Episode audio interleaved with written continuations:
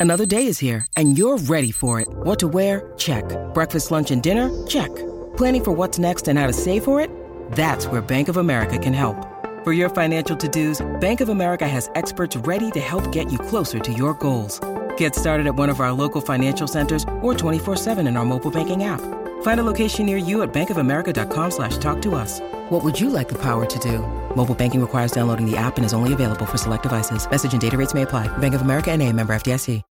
Have you ever wished that you had a direct line to your pediatrician to ask all the questions that constantly crop up while parenting? We sure have. That's why we launched the Bites of Health podcast. Every morning, we'll answer a commonly asked pediatric question in five minutes or less. You can tune in while you're making your second cup of coffee or from the school drop off line. So be sure to tune in to Bites of Health, streaming now. Hello, welcome to Emotional Badass, where Moxie meets mindful. I'm your host, Nikki Eisenhauer, life coach and psychotherapist. And on today's episode, I'm discussing critical thinking and current issues in mental health.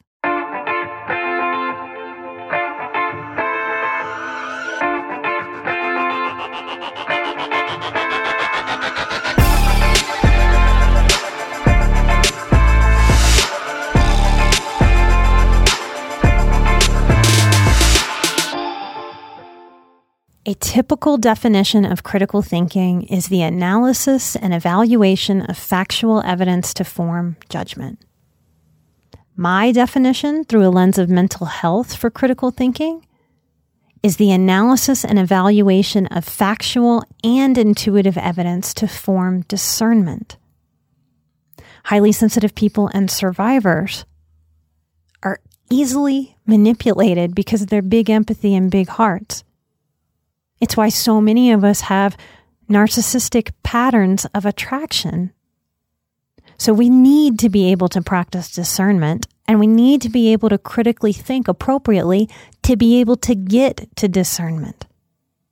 The end goal of critical thinking is to be able to make really great decisions for our lives and hopefully decisions that bring lightness and ease, not unnecessary struggle. This is part of why it's a pretty big deal for a highly sensitive person or a survivor to learn how to heal and manage anxiety and fear. Because anxiety and fear shut down or override our intuitive information and our best critical thinking. Now, y'all know that we can say that every single family out there has some dysfunction. And this is true. But there are different levels of dysfunction. And no, it's not a contest. But if you come from a moderate to a severely dysfunctional family background, then critical thinking might be even harder. In my own family of origin and extended family of origin, there really is a lot of good. I didn't go no contact because of the good. I went no contact because of some toxicity. But the good was my family is funny. They're hardworking. And as a tribe, they value gathering and seeing each other, showing up for each other. But also in my family system, there's a real low value on self reflection and learning. There's a lot of ego involved in I'm never wrong. I heard a lot of because I said so or that's the way it's always been as common phrases.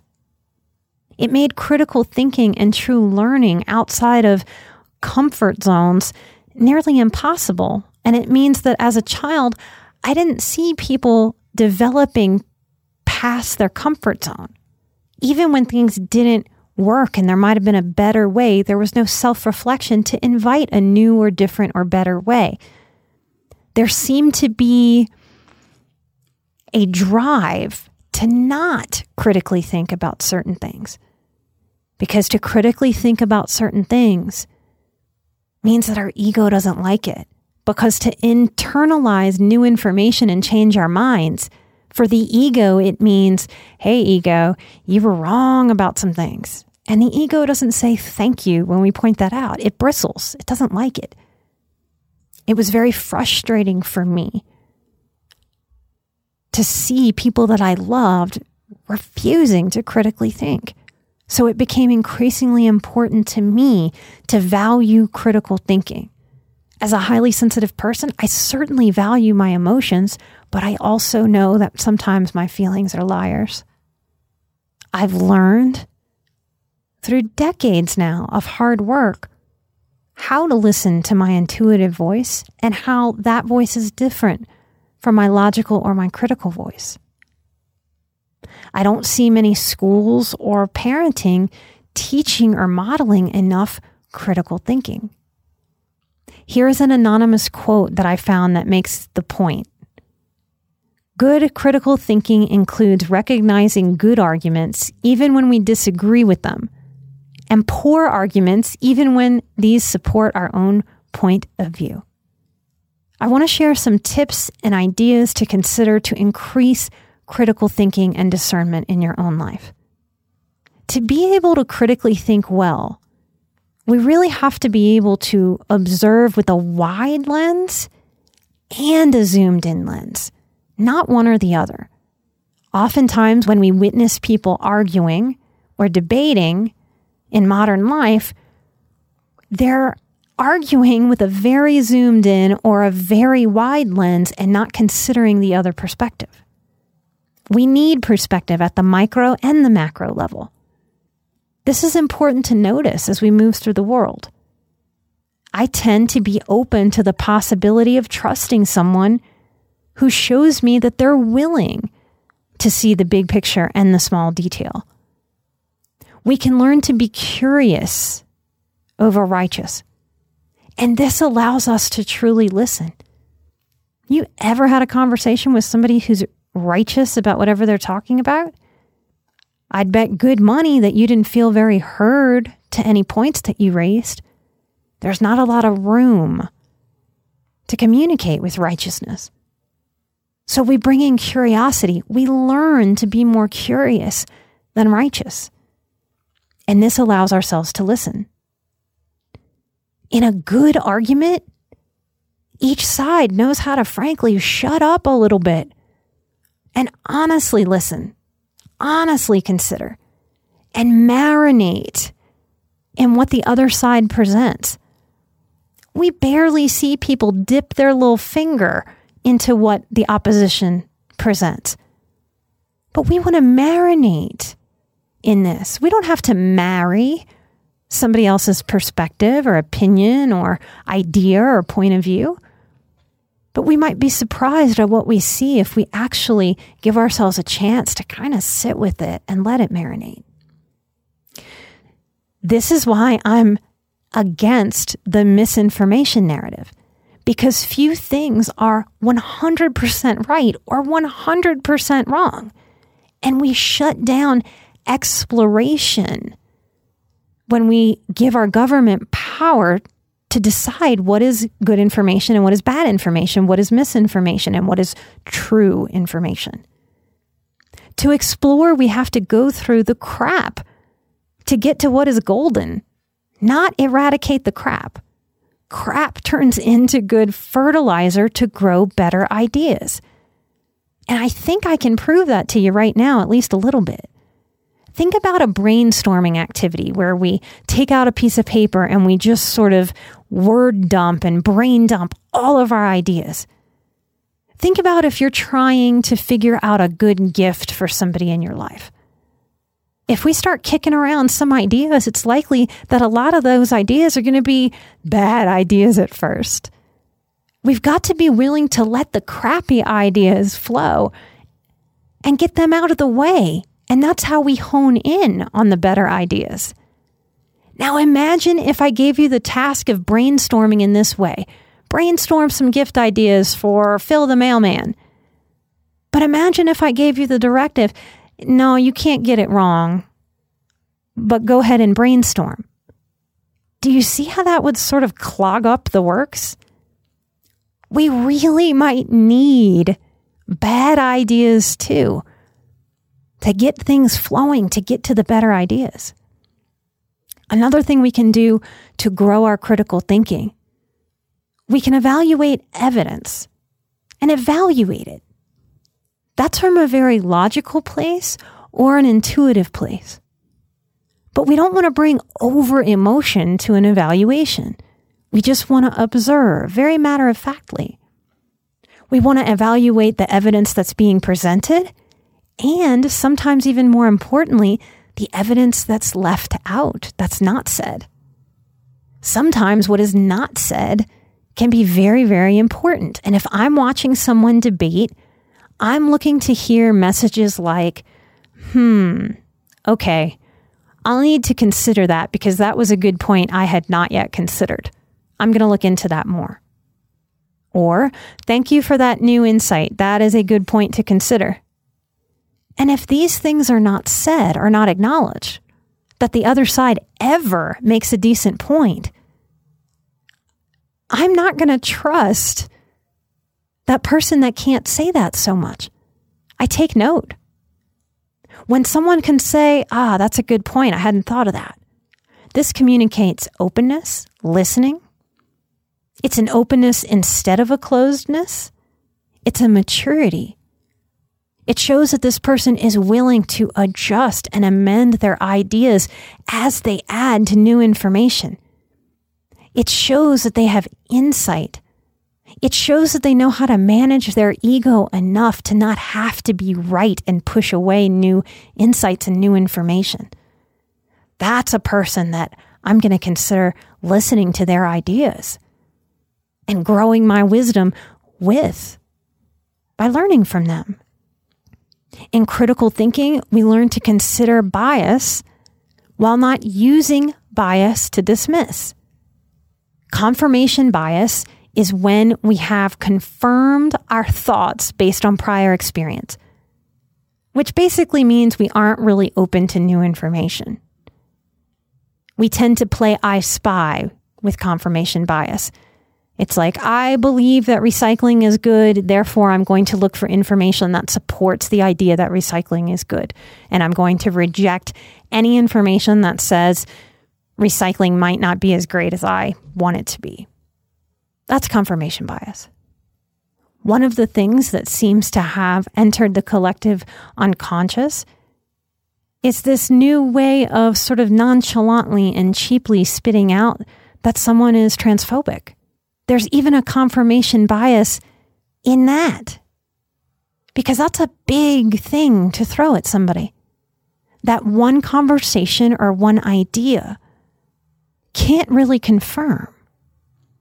The same people who don't want hate speech can cheerily paint an entire person with an oversimplified hate brush of, oh, that person disagrees with this, therefore they're transphobic. And we're seeing this cognitive bias everywhere as whole groups of people are labeled as racists, bigots, and now groomers based solely on disagreeing. Cognitive bias is someone cherry picking information to support the ideas. If you really think someone is transphobic, it would serve you to look for the ways that they may show that they're very much trans supportive. Because the truth is probably somewhere in the middle in this modern society.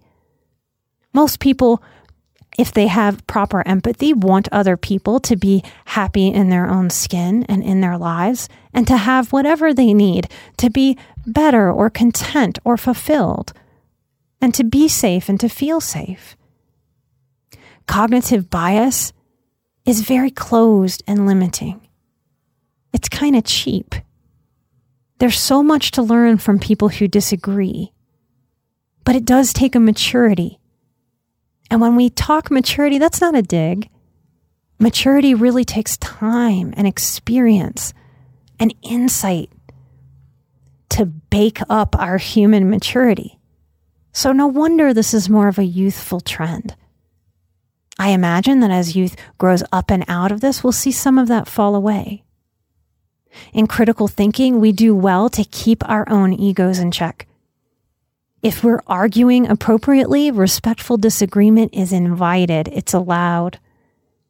We learn to cultivate an ability to agree to disagree and still be respectful of each other's humanity, of our ideas, of our individual personhood, and our difference.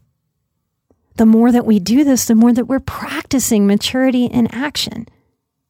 I think it's the inner child in all of us that can just kind of look at somebody and be like, you're stupid. I don't like that. And just kind of shut down. Like, you're dumb. I don't want to hear it. To mature ourselves, we can't let that part of ourselves drive the car of our life. We can't let that part lead discussions about heavy topics, about nuanced topics, complicated, complex, layered, deep topics. In healthy critical thinking, we're learning to distinguish fact from opinion. And my goodness, has media and social media and the internet distorted fact and opinion. One of the most surprising things about my college experience to me now is how tough my school was on what was a valid source and what was not a valid source. When I was in college. I started in 1998 and I didn't finish till 2006. Every single thing that I wrote for every single class for both degrees, no internet written article was allowed as valid. Not one. Only published journals.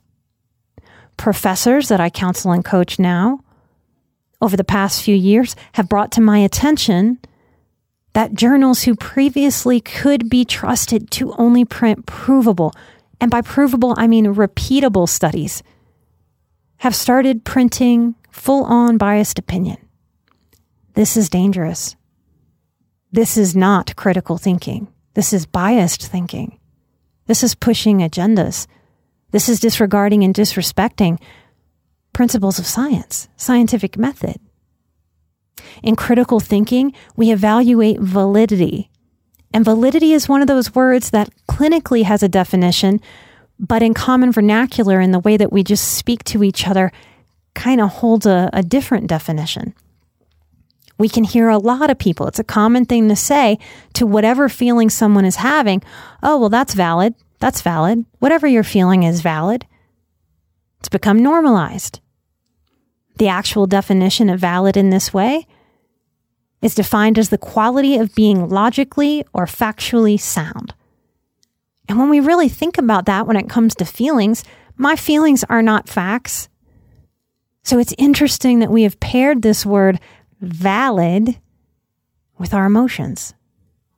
In a psychological clinical sense, validity is a statistical term and it means a test is valid if it measures what it claims to measure. We want to invite into our analysis different views and perspectives, interpretations, and lenses. And invite is the key word there. If you are debating, if you are having healthy argument, then you are inviting these different perspectives. Why? Well, we seem to have developed a culture of echo chambers. And in echo chambers, it's very common that you only get acceptance when you practice and preach what the echo chamber allows. And by design, if people grow or change or evolve their beliefs, their ideas, they're very likely bullied for those emerging differences if we don't invite alternative perspectives and views into our argument inside of ourselves and when we're talking to other people, then it means that we're putting that oppositional view, that difference in a position to have to fight us to be heard or let into a conversation. This is not good argument.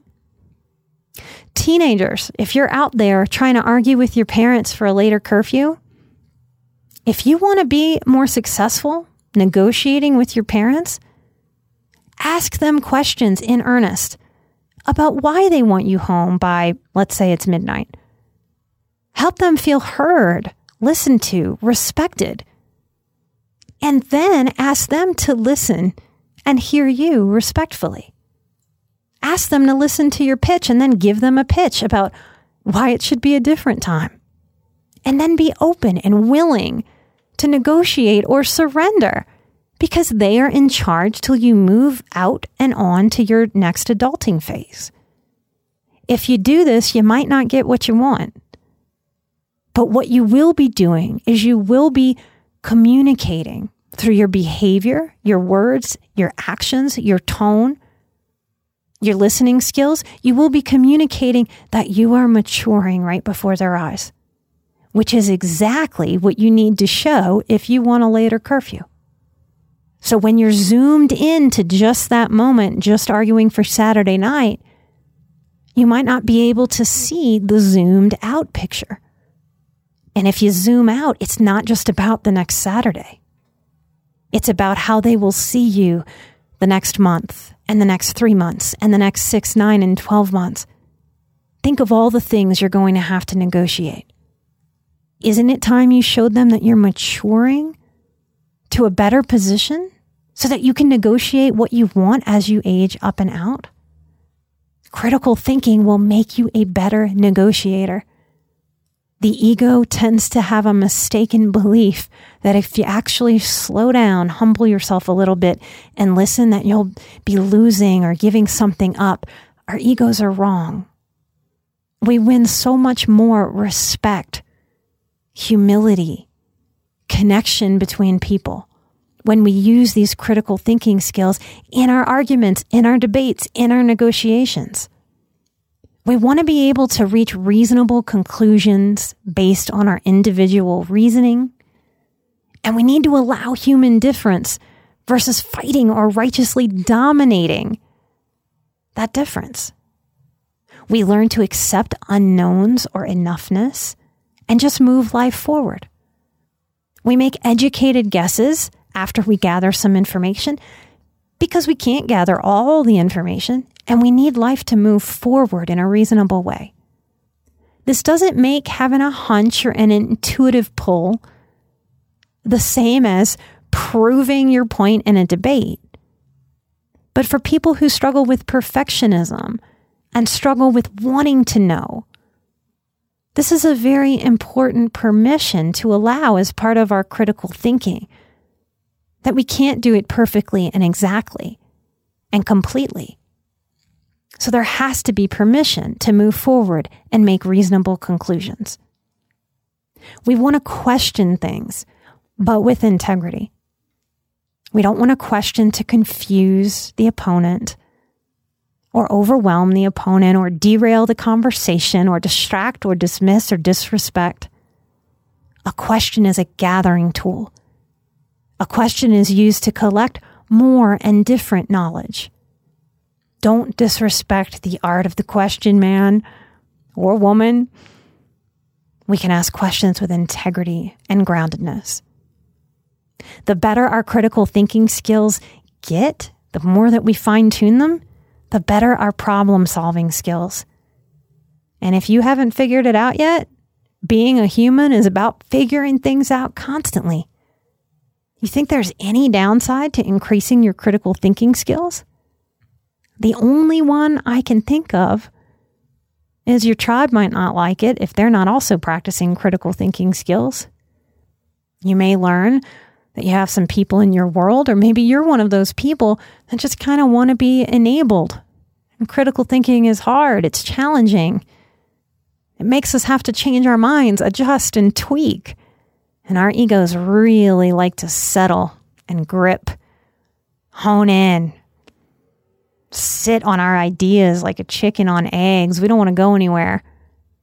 One of my beliefs about highly sensitive people is that we're reluctant leaders. Almost all of us. And I know that's a big thing for me to say. I know a lot of you out there are hearing that going, not me. I don't want to run anything. Thanks. but we are the reluctant leaders. Very few of us want to elbow in and take charge or get loud. But if we're maturing ourselves, if we're attempting to lean into critical thinking, if we're involved in betterment and self development, if we have a strong sense of fairness and trying to empathically get everyone's needs met, then we really do have the stuff that it takes to make for a really great leader. Some of you as moms are leading your household. Some of you as dads are leading your household. Some of you, as entrepreneurs, are leading your teams. Some of you, as salesmen or different kinds of workers, are leading your team or mentoring an individual. I can't let this episode go without talking about framing. And I'm going to use gender to talk about framing. Framing is very important to understand when it comes to critical thinking.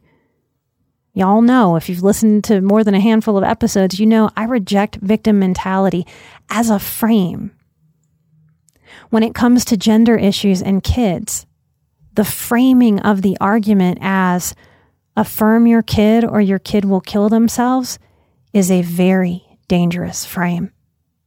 Not only is it a dangerous frame, but that statement, presented it in an all or nothing black or white way to a parent, is a trap. It is a form of emotional blackmail. This frame parallels when people with borderline personality disorder say during a breakup, if you break up with me, I will kill myself. We don't make decisions based on that threat. And when we do, we are reinforcing that that threat is useful and workable, and we invite more of that threat, not less. It's a frame that shuts down critical thinking and evaluation due to fear. And now we've added a potential shaming, a potential being ousted by the accepted group stance to affirm that's being touted by doctors, psychologists, and therapists. This is happening across our country when it comes to very young children transitioning. The push to make asking questions akin to conversion therapy is a dangerous shutdown of critical thinking. Even in the mental health profession, where we are trained to go deeper and ask questions. I mean, that's the whole therapeutic gig, you guys. So the fact that that is being shut down in so many states, and that therapists like me are being put in a position where we may be ostracized for asking the very questions we were taught to ask and that we know are good, important questions to be able to critically think about this issue. I have known that there are problems in mental health since I first dipped my toe into this profession, but I am shocked at how far this has gone. Since this trend has emerged, I've witnessed people personally and professionally transition, have surgeries, remove breasts, people that I know who were repeatedly sexually assaulted and sometimes violently over and over and over again. They've left working with me to work with therapists that would affirm them. And yes, I am scared that they have changed their bodies without proper mental health care asking the critical thinking questions. People who are asking questions, there's nothing about asking a question that makes someone against anybody else sadly, there's not enough critical thinking being employed as adults make decisions that forever change a child's life.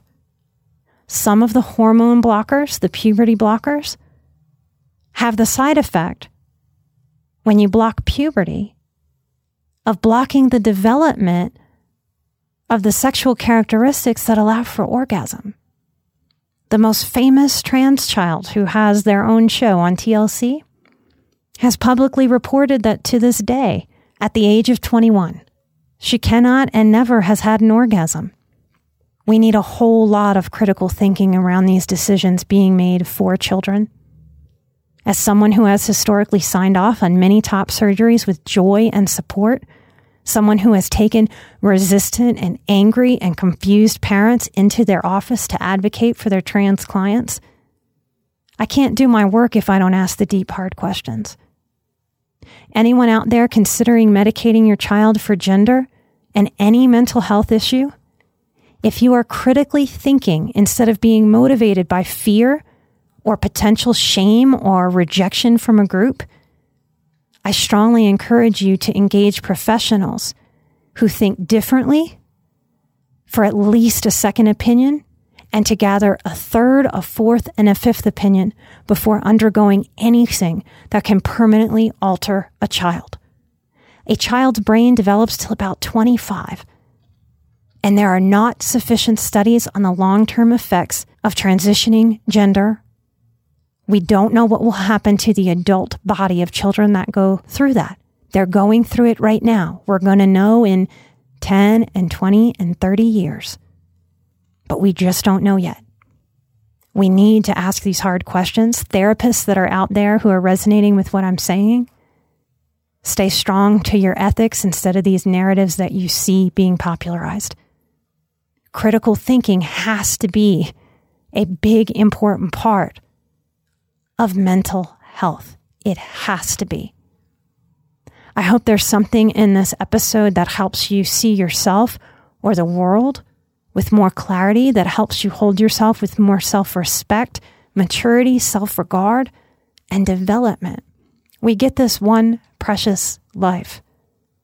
If each of us takes on the personal responsibility of healing ourselves, this is how we heal the world.